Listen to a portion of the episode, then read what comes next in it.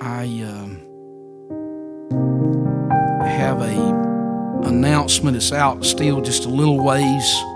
Uh, I thought about it tonight whenever they were talking about the Alabama uh, youth worship, uh, and that is on May the 14th. That's going to be on a Thursday night. Uh, the TBC uh, chorale and choir uh, are going to be here, I want us to fill this church up. And I think there's probably about I don't know, 30 or so of them that will be here. And um, our, our Bible colleges are important, and, and we need to support our Bible colleges. And so they will be here uh, on May the 14th on that Thursday night. So just file that away uh, in your mind or your computer or on your Google Calendar app whatever it is that you use. And uh, we'll start at 7 o'clock.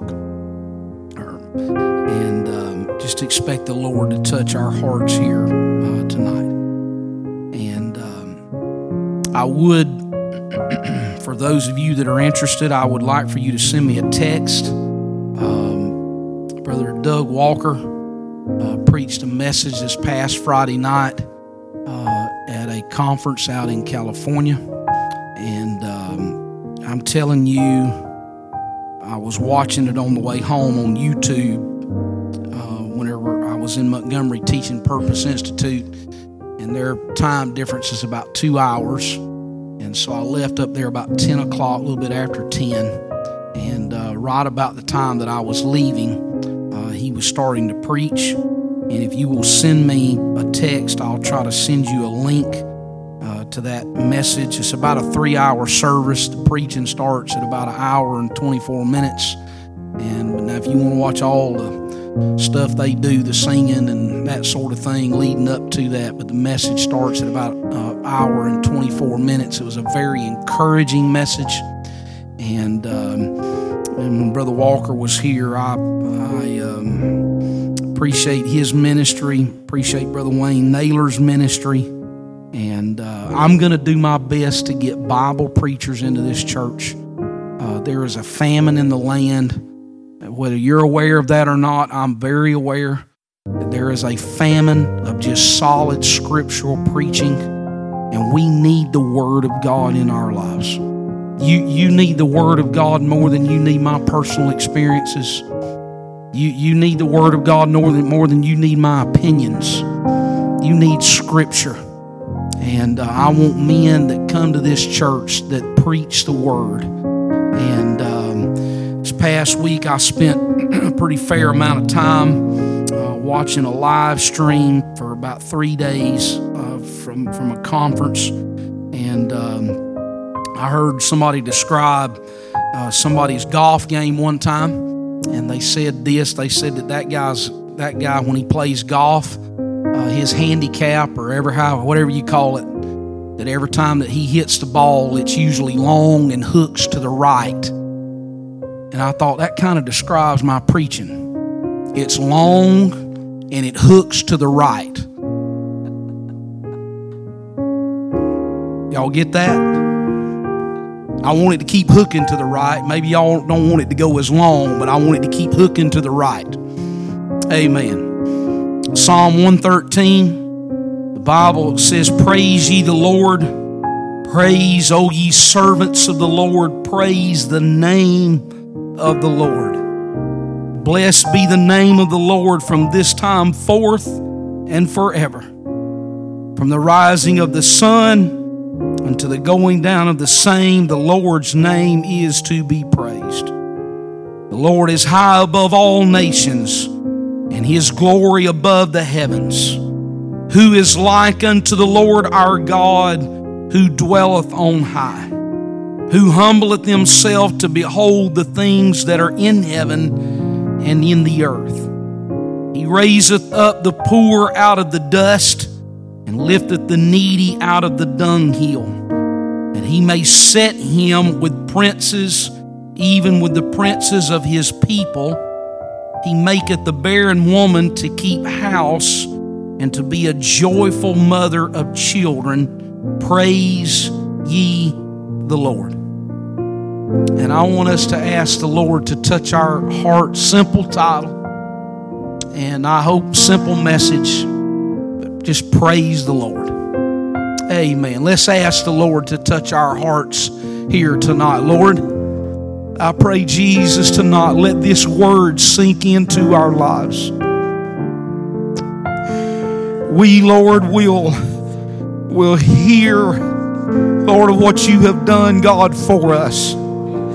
I pray, Lord, tonight, God, that that's an encouragement, Lord, to this church. Help us, God, never underestimate, Lord, what your spirit and what the work of salvation, Lord, has done in our lives. I pray, Lord, tonight, God, that when we walk out, Lord, of this sanctuary, and that, Lord, that we will have treasured, Lord, what you have done in our hearts and in our spirits. I'm asking you, Lord, tonight, God, to let the word help it, God, to be received, Lord, with meekness, that engrafted word. I ask you, Lord, tonight, let the word have free course. I pray, Lord, tonight, God, that this word, Lord, that it heals minds. Lord, that it touches hearts that it builds lives, Jesus. I pray, Lord, that somehow, God, that some way, Lord, that when we meet here, that God, that when we are preaching your word, God, that there is nothing, Lord, that, that can somehow, Lord, rival or even match, Lord, what your word does and says in our lives. Help us, Jesus, tonight to embrace it, Lord. Help us to read it. Help us to memorize it. I pray, Lord, let the word come to our hearts, God, in the moments of trial, in the moments, Lord, of temptation. Let your word come into our hearts and into our lives. Let it be a lamp unto our feet and a light, Lord, to my path. I pray, Lord, tonight, God, let there be revelation and insight and wisdom, Lord, that comes, Lord, through your word. In Jesus' name we pray. Amen. Amen. You may be seated. Amen. Amen. The Lord is good.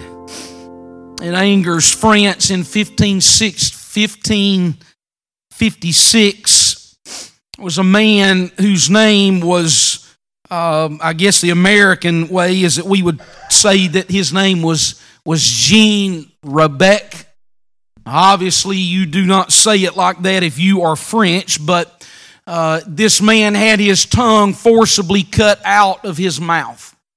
It was not because of a disease or some injury uh, that had caused this to take place. It took place because Roman Catholic bishops there in France determined that uh, they were going to stop this man from singing It was in those days that most of the songs that they came from uh, the scriptures. In fact, you read uh, sometimes even in your Bible, you may see where it may not say that it is a psalm of David, but you may see where it says it is a psalter of David. That just means that it was a song. And, and there were men that would write the Psalms out, and they would write them in their native French tongue, and, and the, the common man would be able to get, get gather and to get a copy of those uh, psalms and they would sing them there in that city there in france there was something about it that as these men began to sing that there was some pretty deep-seated convictions that came out of their lives about uh, the Word of God that they had. And, and as those convictions came out about the Word of God, it also came out about the salvation of Christ alone. And, and uh, those people said that they, uh, those Roman Catholic bishops, obviously they wanted to add things to the matter of those Frenchmen that were there in salvation. And, and uh, they would become uh, and very incensed and angry at these people whenever they would begin to present Scripture. And history tells us that there was a number of those Protestants that they would kill them by various uh, means in that uh, particular time. There was a book that was written in 1905, and the title of that book was called The Psalms in Human Life. And it was written by a man by the name of Rowland Prothero, and he described the execution of this man by the name of Jean Rabec. They said that what they did was they tied him uh, with a rope and they harnessed him up around his arms and they hung him up and suspended him above a huge huge fire. And while uh, they would set that fire and that fire began to burn, they would lower him down into the fire and then they would raise him up and pull him up out of the fire. And as they would raise him up, even though that there was a uh, inability that he had to sing because of his uh, tongue being removed from his mouth, there was still uh, words that were trying to be poured out of that man's spirit and that man's body and that there was even a, a tune that would come. And, and uh, one of the reasons that they cut the tongues out of those that they were executing was because that as these men would sing that uh, the, those that had gathered up around to see that execution they would begin to gather in and, and they would sing those psalms while that those people were being burned there. And, and through the ages you can look and you can know that there have been a, a lot of people that have turned to the psalms during times of duress and difficulty. And, and uh, for those of you here that are involved in health care. There's been more times than, than, than I can remember where that uh, there would be people on their deathbeds and the family would gather up and somebody would stand at the foot of the bed and most commonly they would read the psalm, the 23rd psalm. But, but in history we find that Psalm 23 and Psalm 84 would be read there at the foot of those family members that were dying. There were others that they would sing Psalm 17. They would even sing Psalm 71 as they began to depart from uh, this life. They were words of encouragement that were given to those people that as they were making a transition from this life to move in to eternity, that there was encouragement and there was longings that were being expressed for heaven, and they were words that came out that were born out of years of worship and years of trial and, and years of difficulty that would come to pass in those lives of those people. I, I would dare say that, that all of us, that whenever we get ready to cross over the finish line, that there will be that same, or at least I hope there will be, that woven through your life, that there will be words of worship and there will be words of even prayer where that you think back to not only the victories, but you think back to the trials and the difficulties and the tribulations that the Lord brought you through in the work of Him providing salvation for uh, your life. And even on the cross, two of the seven sayings that the Lord cried out Two of those came from the Psalm. Psalm 22, when the Lord said in Matthew 27 and 46, He said, My God, my God, why have you forsaken me? That was directly out of Psalm 22. And then in Luke 23 and verse 46, the Bible says that Jesus said, Father, into thy hands I commend my spirit. That comes from Psalm 31.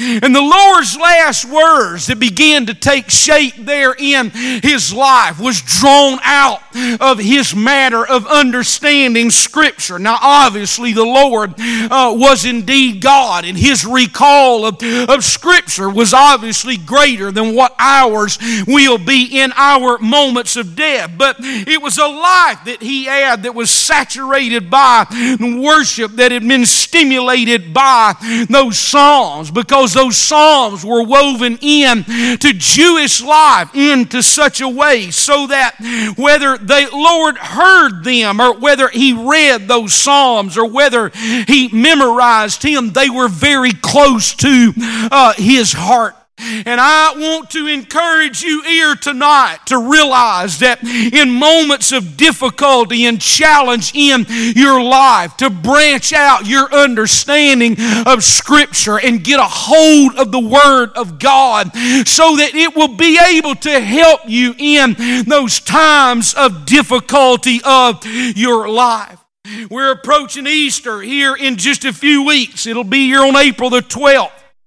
And during that time, there is that part where that leading up to that, the, the, the what we celebrate is, is we're going to celebrate the resurrection of the Lord Jesus Christ. But, but that comes along where that whenever you look at the resurrection, you also have to understand that there was a crucifixion that was there. And as the part of it is, is that they were nearing the Passover season there. And, and this psalm that I read to you here tonight, Psalm 113, what it does is it moves us to a place of, of really saying that the resurrection is important for every child of God and every Holy Ghost filled believer here in this sanctuary tonight.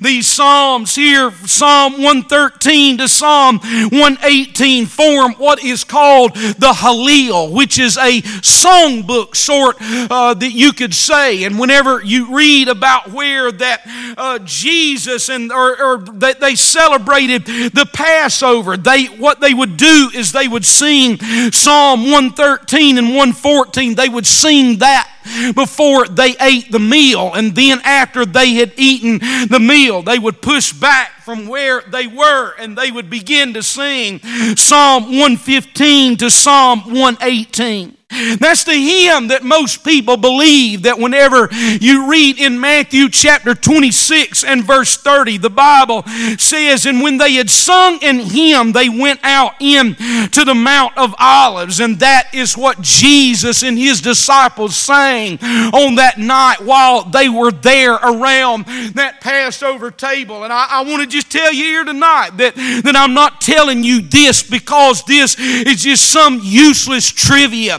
that you need to file away somewhere in your mind. Here is what will take place is the closer that you get to the Lord, you will start wanting to know what did he sing and what did those disciples sing there at that last supper where that they were about to move into a very challenging moment of their lives and they sang those psalms there.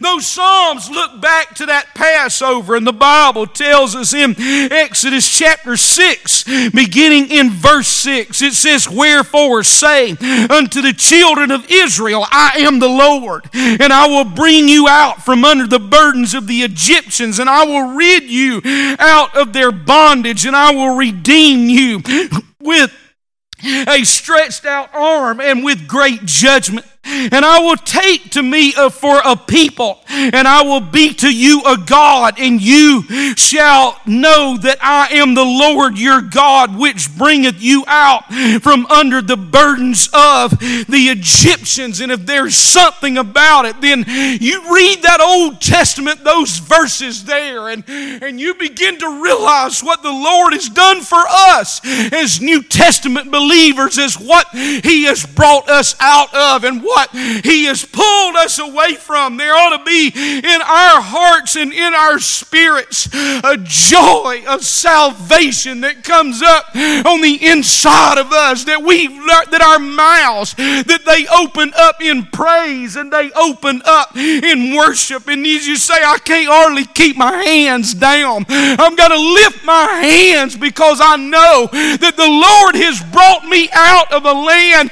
of bondage. He has taken me out of a place where that there were harsh taskmasters of sin that once ruled my life. And now there is an identity that I have because the Lord says in Exodus 6 and 7, I will take you to me for a people, and I will be to you a God, and you shall know that I am the Lord your God, which bringeth you out from under the burdens of the Egyptians. And you walk into a house on a Sunday night in March in Dothan, Alabama, and you start thinking about where the Lord brought you from and, and what the Lord has done in your life. For some of you, it's only been two or three years, but there's others that it's been 50 or 60 years ago that the Lord filled you with the Holy Ghost. There ought to be something in your heart that says, Oh Lord, I thank you and I praise you for where you brought me from and for what you have done in my heart and in my spirit.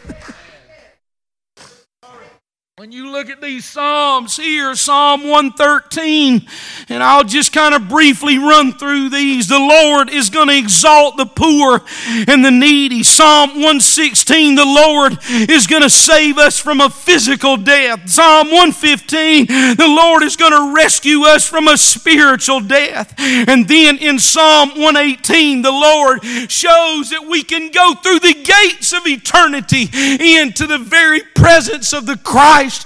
And that will be a great day in your life whenever you burst through those gates. Oh, ye gates that I have come through, and all of a sudden that you're standing there in front of a Savior that bought you with His blood, that defeated the devil, that helped you to make it through every difficulty and challenge in your life. Oh, hear me tonight, church. I'm talking about your salvation. I'm talking about my salvation for what the Lord has done in my heart and He's done in my spirit. As they sung that song on that Passover evening before the crucifixion, the Lord did not see himself as a tragic victim. He understood that this was a price tag that was going to be involved in the redemption of man. And while the Lord was singing those psalms with his disciples, we can only wonder if he was once again trying to get through the veil of the human flesh and he was trying to get through to them to tell them to say, Come on, men, I want you to connect up with what is taking place here in this moment of worship. I can't be too critical about the blindness that was in their spiritual minds because more often than one, I have sat right here in this church and even in the old church, and I have to tell you that my mind has wandered here and there and it's gone fishing and, and gone to, to and shopping and it, it's driven around the circle and it's been to Disney World and it's been to who all uh, wherever. I, have I've done it sitting right here. Brother Davidson sings that song about Joe going to Six Flags from right there on a pew there in a church and and yet we have to realize that there's times that we ought to come in here and harness up our minds and say this is a worship service that I'm never going to get back again and I want to walk in here and make the most out of it. I don't want it to be just another time where we come in here and say, oh, we had church. I don't want it to be like that. I want the Lord Jesus Christ to walk into my heart. I want Him to touch my spirit. And I want the Word of God to pierce my heart as only the Word can do that. And so we come away from Psalm 113 with this in mind. We're to praise the Lord at all times. And why should you praise the Lord? Because the Lord is in control of your life and He is also in control of your death as well, which means that He is literally in control of every bit of our destiny. I would say to preachers in our generation that want the health, wealth, and prosperity gospel to say that, that the destiny of man is to be here and, and to live a comfortable life and to gain as much as he possibly can through the blessing of God, I would say that that, that attitude and that spirit has fallen so short, really, of what the Lord has determined our destiny to be because our destiny is in another world. It's not stuck to this world right here, but the destiny that I have on the inside of me and on the inside of you has been born of water and it has born, been born of spirit. And there is going to come a day, hear me, church, there's coming a day your hands will be lifted up, your heart will be engaged, and you will worship the Lord Jesus Christ, God Almighty, the mighty God in Christ. Oh, I love you, Lord Jesus. Oh, I love you, Jesus. I thank you, Lord, for your goodness and your spirit, Lord, in my life. Oh, I love you, Lord Jesus Christ. Oh, Jesus. If you have your Bible still open, I want to point out some things here to you. Look there in verse 1 Praise ye the Lord. You may have it in the margin of your Bible, but that praise ye the Lord, you can put in parentheses and just write out, Hallelujah. Praise, O ye servants of the Lord. Praise the name of the Lord. Blessed be the name of the Lord from this time forth and forevermore. From the rising of the sun unto the going down of the same, the Lord's name is to be praised. Praise the Lord. Hallelujah is the lead off of that particular psalm that you find there. Those who are to praise the Lord, who are are they? The Bible defines it for us there in that first verse. Do you see that? Praise, oh ye servants of the Lord. Now we might go through a thought and we might start to think in our minds that, that who are the servants of the Lord? Are they a special breed of people? Are they the, the priest? Are they the temple attendants that we read about in Psalm 134 and 135? Or is it about Moses? Or is it about Joshua? Or is it about David? Or is it about the choir that served the temple? Are those the ones that are servants of the Lord? No, we have to look at it. The real matter is this is that being a servant of the Lord is anyone that has a capacity to serve the Lord Jesus Christ. And it not is so much a place where that we shouldn't come to the place of thinking that it is a position. It's not the place of a pastor or an apostle, an evangelist, or a, a prophet, and, and I forget the other one because I set them out of order that Paul talked about in Ephesians 4, the fourfold or the fivefold ministry, whichever you may hold to. It, that, those are not worshipers. Uh, they may be a part of that, but when you walk in here in the house of the Lord, the worshipers are not just the people on the platform, but the people that are in the pews in the chairs, that all through this church we are servants of the Lord. And whether you sit on the front row or whether you sit on the back row, there ought to be something in your heart that says, I'm going to worship the Lord. Because here's what you have to understand that worship is not a position as much as it is an attitude. That when you walk in here, what are those that are worshipers or servants? What do they look like? They are those that walk in His ways. They keep His commandments. They love Him. They're seeking after Him. They are content to serve Him. That is the attitude that we ought to have as worshipers. I pray here tonight that there is spiritual maturity that has taken place in your life. That the longer that you're here and the longer that you live, that there is more of a depth of communion that you have with the Lord and that you only mention His name and then you begin to feel the peace that passes understanding. I know we can't control the circumstances of life that we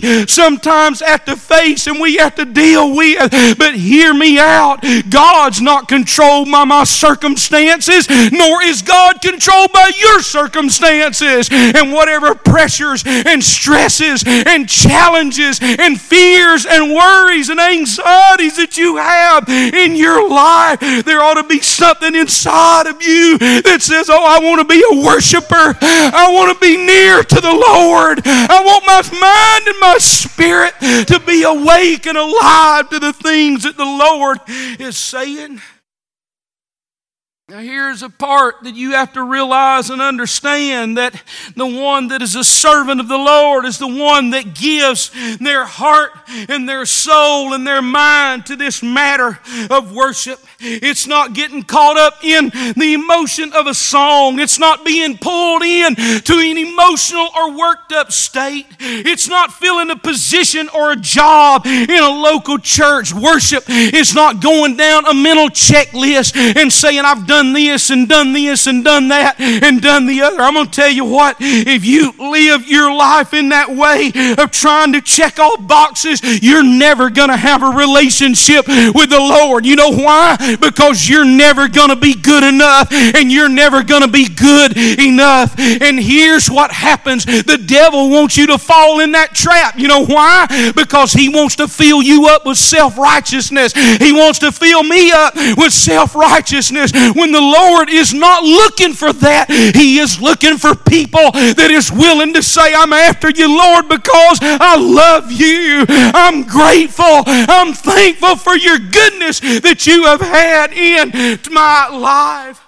A worshiper is somebody that is profoundly grateful for, for salvation. They're thankful for the hand of God that's working in the affairs of their life. And I, I have a book that's on my desk, and I, I, I tell you what, I, I, I, know that y'all sometimes think I preach too long, but, but I, I've got so much stuff I want to preach to y'all and tell you about because I know this when somebody else is preaching to me. When I was listening to Brother Walker the other night preach on the way home, I'm, I'm when I, I sent uh, the text or the, the link to Teresa, and I said, uh, uh, the, Brother about to come on and preach. And so when I got home, uh, he was almost done. I walked in the house, and, and uh, Teresa was there in the den, and she was watching uh, Brother Walker preach. But here's what takes place, and this is why I believe in preaching, is because when I'm listening to somebody else preach, there is wisdom and insight,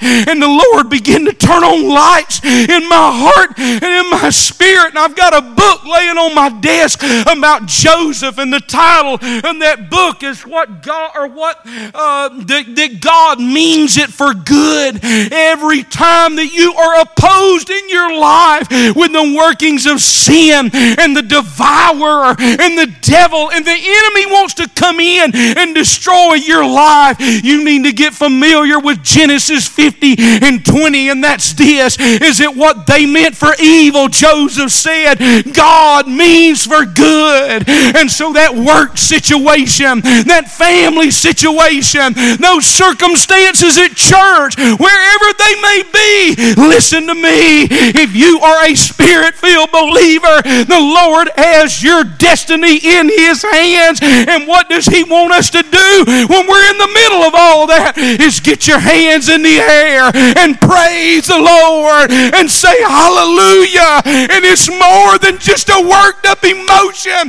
it's something that balls out of your heart and your spirit and says, Thank God that you've touched my life and worked in my heart. Oh, Jesus. Not only that, but a worshiper is one that fellowships with the Lord in prayer. A worshiper is one that desires to know the Word of God. He, he's one that is somehow glad to be part of the kingdom of God. There's something else that I want to point out to you here tonight. And that's this. Look in verse 1. Psalm 113 calls us to praise the name of the Lord. Look there in verse 1. It says, Praise the name of the Lord.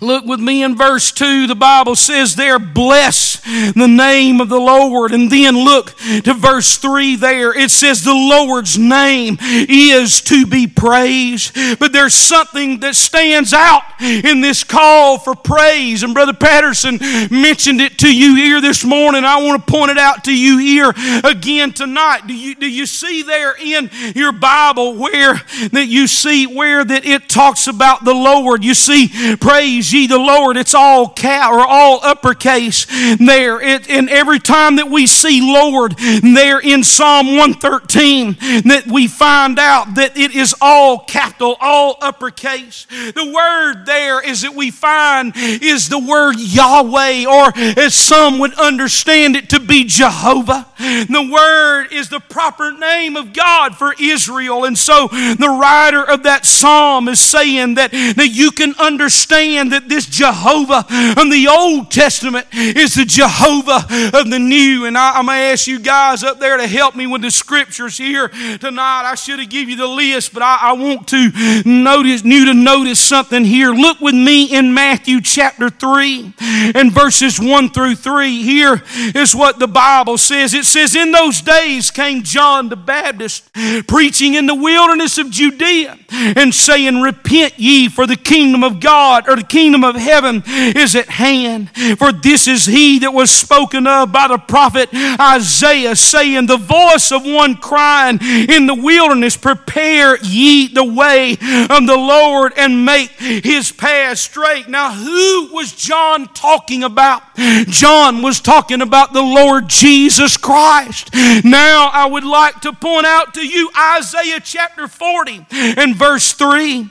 Matthew is quoting Isaiah, John the Baptist rather, is quoting what Isaiah had to say in Isaiah 40 and 3 the voice of him that crieth in the wilderness, Prepare ye the way of the Lord Jehovah, make straight in the desert a highway for our God. If you look at that in your Bible in Isaiah 40 and 3, you're going to find out that you see there that it's all cap. It doesn't show it there on, the screen there, but in your Bible, you will see that the word there, Lord, is is all uppercase. That just tells us one thing that whenever you get to the New Testament, then that God that they understood in the Old Testament as Jehovah, He was Jesus Christ in the New. There is only one God. There's not two of them, there's not three of them, there's not five of them. There is only one God, and Jesus is His name. That's what He was saying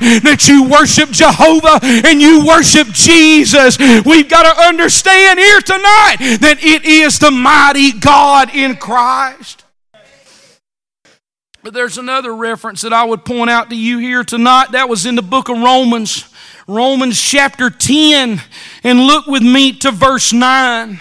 The Bible says there that if thou shalt confess with thy mouth the Lord Jesus and shalt believe in thine heart that God hath raised him from the dead, thou shalt be saved.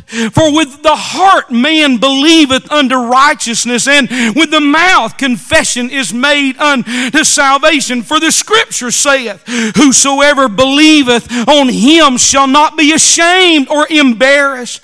For there is no difference between the Jew and the Greek, for the same Lord over all is rich unto all that call upon him. For whosoever shall call upon the name of the Lord shall be saved. Paul was reaching back and he was quoting Joel out of the Old Testament. Look in Joel chapter 2 and verse 32. This is why that you need to read and to understand your Bible is more than just a motivational book or more than just a scripture here and there. But in Joel chapter 2 and verse 32, it says, And it shall come to pass that whosoever shall call on the name of the Lord, L O R D, shall be delivered. For in Mount Zion and in Jerusalem shall, shall be deliverance, as the Lord had said, and in the remnant who the Lord shall call.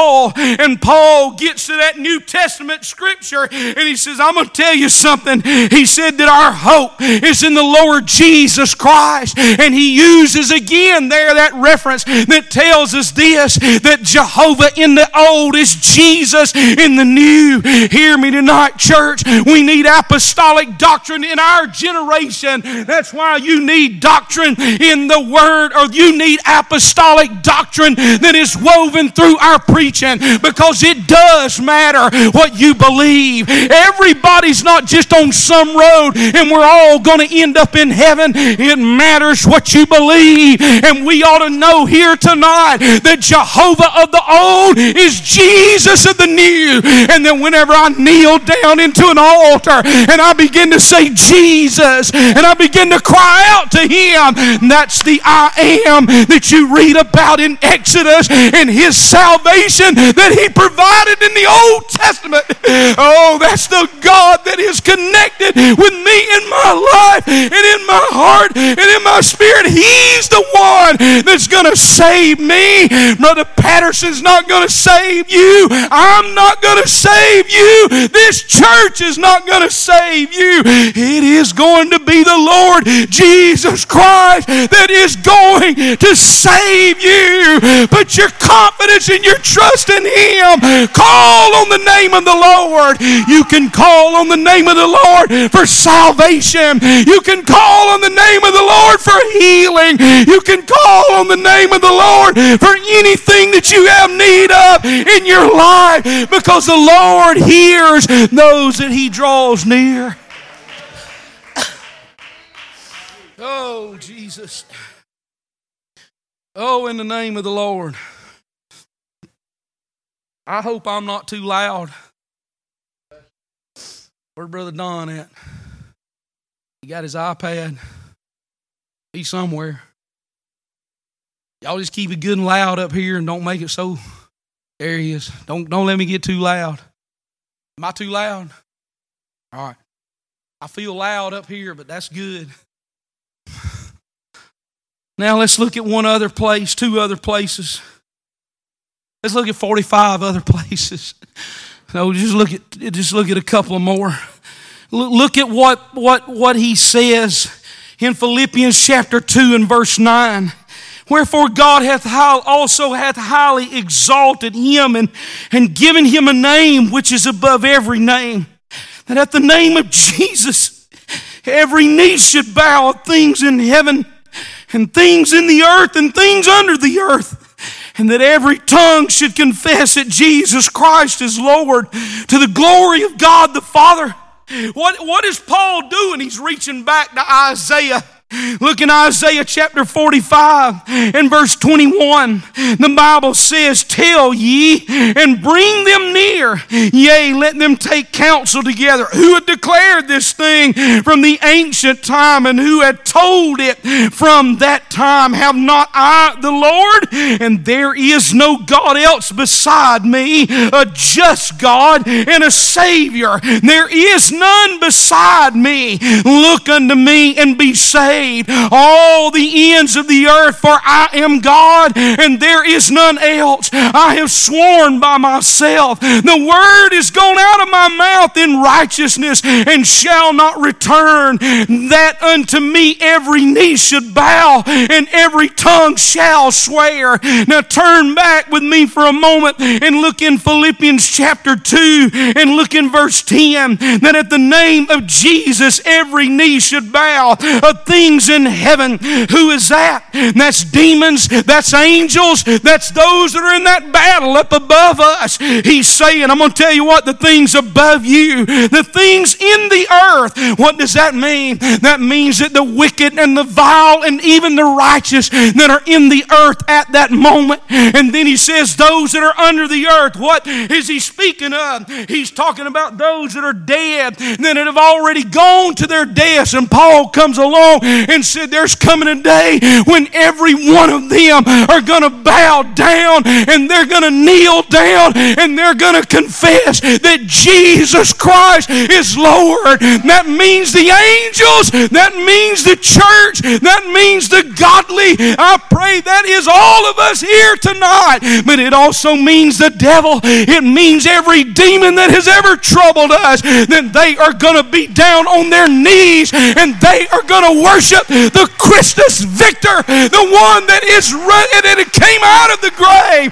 They put him on a cross, but the Bible tells us that after three days he came out of that cross. That's the Lord I'm trying to tell you about here tonight that we ought to be praising because the Lord has done so much for every single one of us.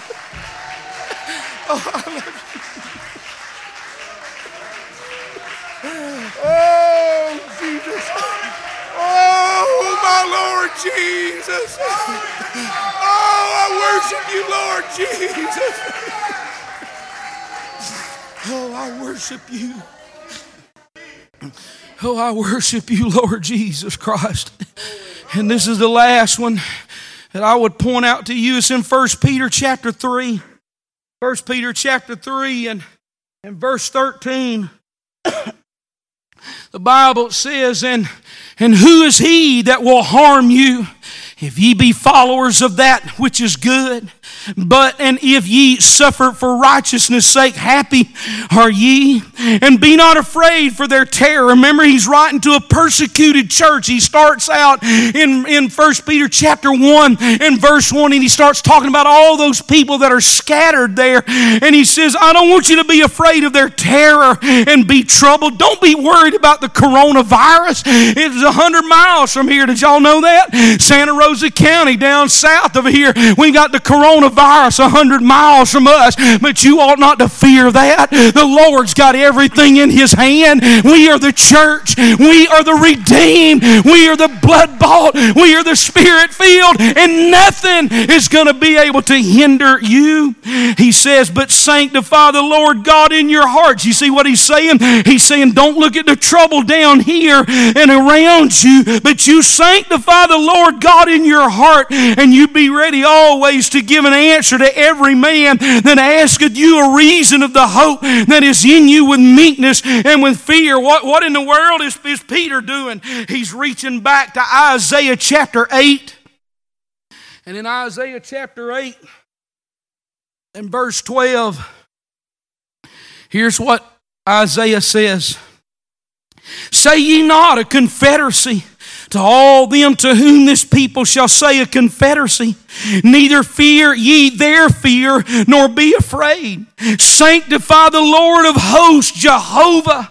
Sanctify the Jehovah of hosts himself, and let him be your fear, and let him be your dread. And then what does Peter do? Peter comes along. He says, You sanctify the Lord God, you sanctify Jesus Christ, because that one that Isaiah was talking about in the Old Testament, that was the commander, that was the general. That's the same one that you're worshiping in this generation. Don't worry about what's going on around you, but look on the inside of your heart and sanctify your heart and your spirit and say, Oh Lord, help me to be holy.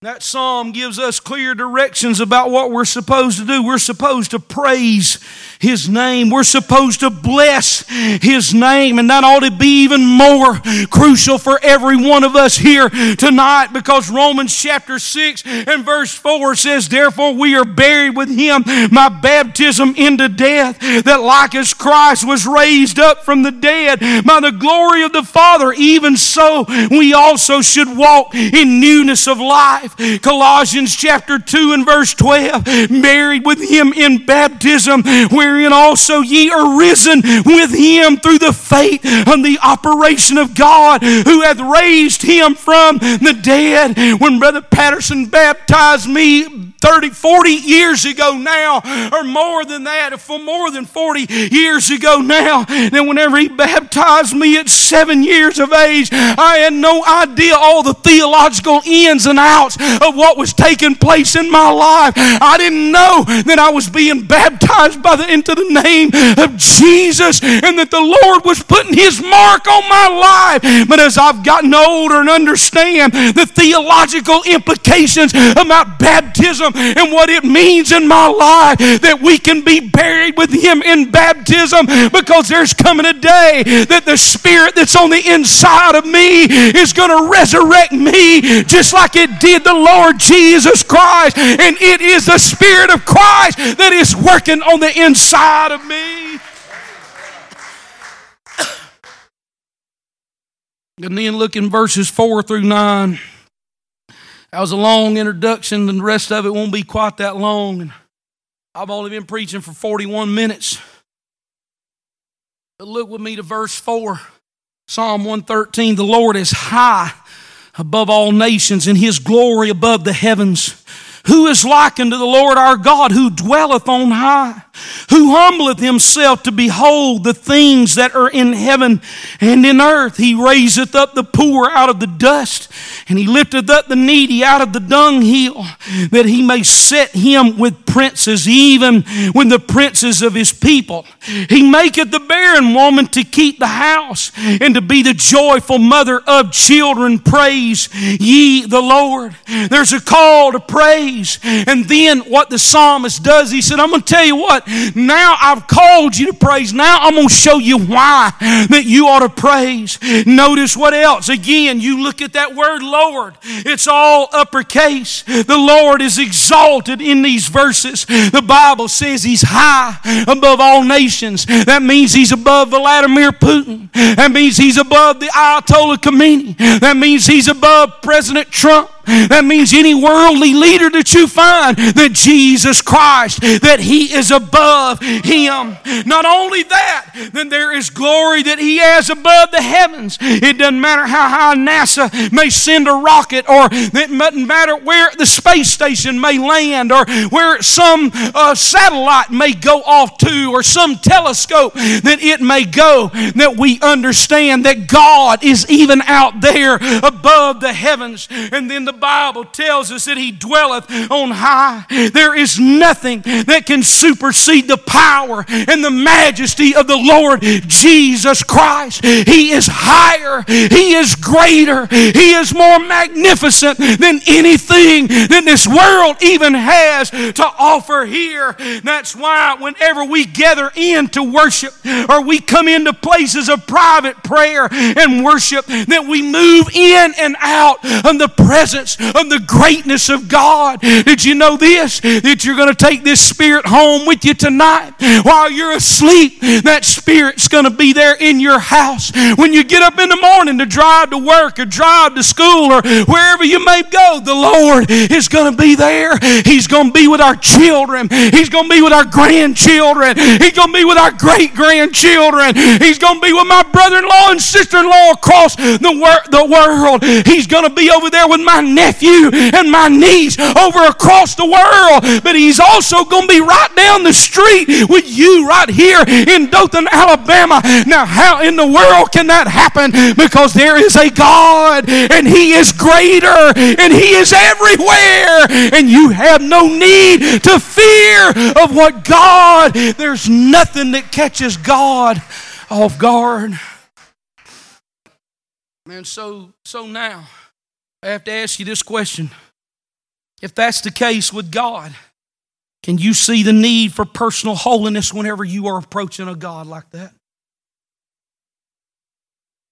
Can you see that? Can you see? we we we make a big deal. It's like, oh, Brother Harrelson, you make such a big deal out of holiness. Oh, no, I don't. I don't make a big enough deal about holiness because here's what I'm telling you is that whenever you walk in to the presence of the Lord, that God, oh Jesus, that God looks into my heart and I can be externally clean. I can be dressed right. I can be cleaned up, as we would say, as we have our apostolic standards. But on the inside, I can be a whitewashed sepulchre. I can be like one of those Pharisees that the cup is outside is clean, but on the inside there's a putrid mess. And we have to realize that when we get in the presence of the Lord, that every bit of our attitudes and our jealousies and our rivalries and our grudges and our jealousies and all of those things that pull at our heart. How can I take those things into the presence of the Lord? That's why repentance is necessary every day of your life. That you say, Oh Lord, you got to get this stuff out of me. You got to pull this out of me because I know I'm going to be in your presence today. You are going to be in my life today, and I don't want to let anything stop off that flow of the Spirit. I don't remember which one of you ladies it was, but last weekend when you was testifying about I don't know if one of the speakers said it or, or the Lord talked to you about, about that. I think it was Sister Regina Worley uh, about the pipes that they, that they got where it was just a, a small amount that was trickling out. Hear me, church, there's something to that. There, there is something to that. And there's times where that your personal holiness and what you have going on in your life that it can impede and it can hinder the flow of the Spirit.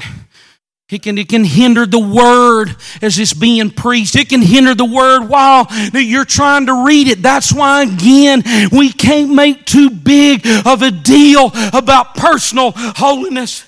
Isaiah chapter 6, that old prophet, the Bible says, In the year that King Uzziah died, I saw the Lord high and lifted up. And whenever he was high and lifted up, then I have to ask myself this question how is it?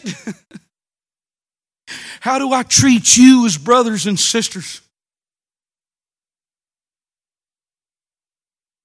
How do you treat me as a brother?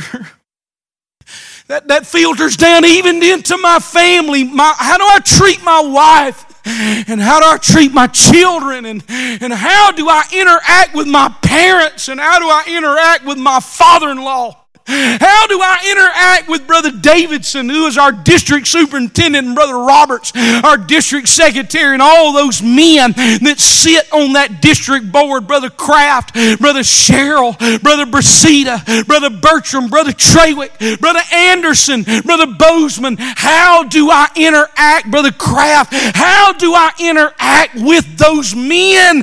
Because here's what happens if you have a lack of holiness in your life, it moves into those relationships. By the same token, hear me out. We live in a treacherous, treacherous world. And uh, Justin told me something. I, I, forgive me for, for using this reference, but but his uh, nephew by marriage, uh, Richie. Uh, came over last Saturday and was right, run, went, went on a run with Justin and, and Alyssa and, and Nate. And, uh, and he told Justin, he said, when I go to school, he said, I have to turn my airdrop off on my phone. He said, because there are, are girls that will send me pictures and they will send me things that, that is not good. I, I think he's 13 years old. And, and I look at that and I think it's like these kids have got rattlesnakes that are in their hands. And somewhere along the way, kids, hear me out, that if you get involved in that, if you get involved in vaping, if you get involved in pornography, if you get involved in watching things on Netflix and on Amazon Prime or wherever else you get it, hear me out. It's going to hinder and impede the work and the flow of the Holy Ghost when it comes into your life. And I want to plead with you here tonight that we've got to get those things unstopped so that when we come into the presence of the Lord that He has free flow in my life. That He has free flow in my life. But Psalm 15 also gives me another picture of holiness. Who may worship, this is out of the New Living Translation, who may worship in your sanctuary, Lord, who may enter your presence on your holy hill. And then David answers, those that lead blameless lives and do what is right, speaking the truth from sincere hearts, those who refuse to gossip or harm their neighbors or speak evil of their friends, those who despise flagrant sinners and honor the faithful followers of the Lord and keep their promises even when it hurts, and those who lend money without charging interest and who cannot be bribed to lie about the, uh, about the innocent, such people will stand forever. Holiness of life, holiness of heart, it matters in your relationship with God whenever you are given to praise. But hear me out tonight. This exalted God, He stoops down, He reaches down.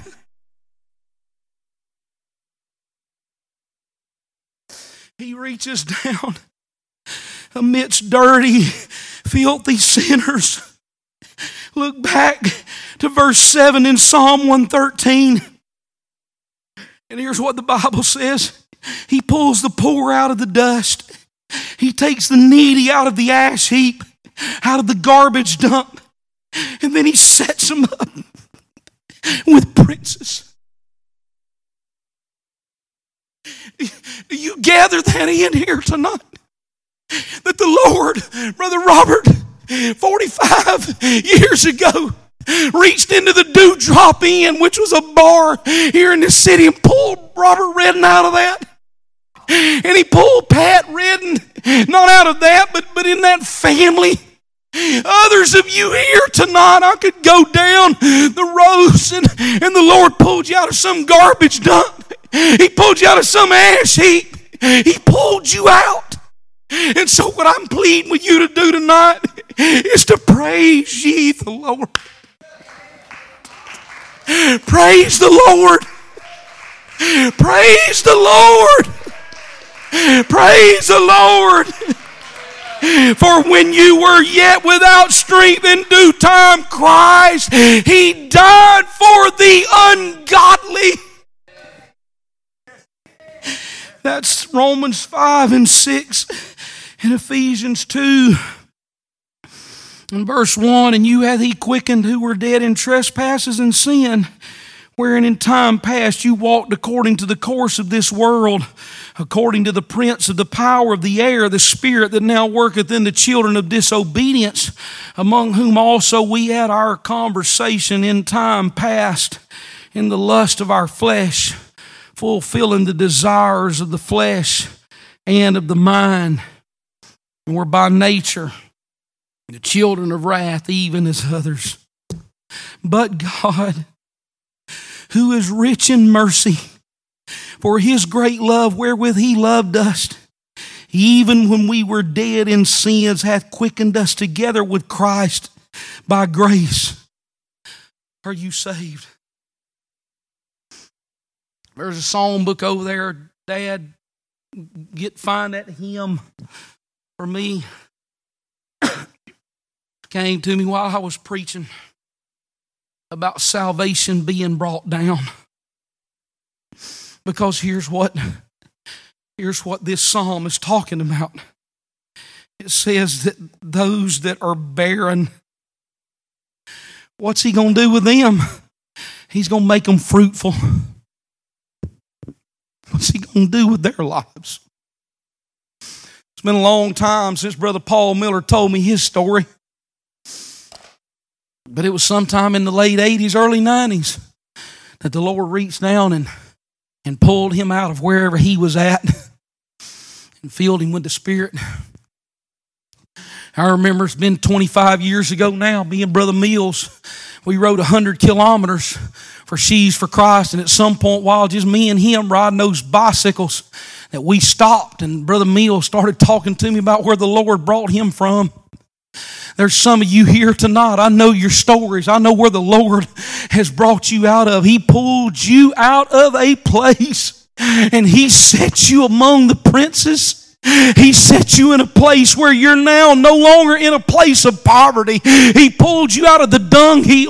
He pulled you out of the ash heap. And whenever we walk in here into this church, there ought to be something on the inside. Brother John, you've told me where the Lord brought you from. Brother Joe Freeman, I know where the Lord brought you from. I know where the Lord brought all the Cooper girls from. I know where the Lord brought a lot of you from here tonight. And there ought to be something in our our hearts and in our spirits that we say, I have got to praise the Lord in holiness. I've got to praise the Lord for what He's done for me because this God that is above the heavens, that is greater than the nations, what did He do? He stepped down and salvation has been brought down.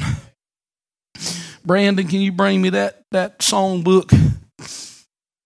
I want to read this hymn to you. Why don't we stand here tonight? This is an old hymn written by Albert Brumley. And this is what it says Salvation has been brought down, page 308. Jesus gave his life a ransom yonder on Calvary, on Mount Calvary, cruel Calvary. He paved the way by blood that we might win a bright shining crown. Praise his holy name. Salvation has been brought down. All alone without a friend, he suffered to pay it all. Yes, he paid it all. Jesus paid it all. In his blessed promises, sweet victory can be found. Praise his holy name. Salvation has been brought down. There's a blessed home prepared way over in glory glory land, in bright glory land, blessed glory land. I have trusted in His love, and now I am heaven bound. Praise the Lord. Salvation, it has been brought down. Let's just worship the Lord here. Would you open your mouth up and just begin to worship the Lord?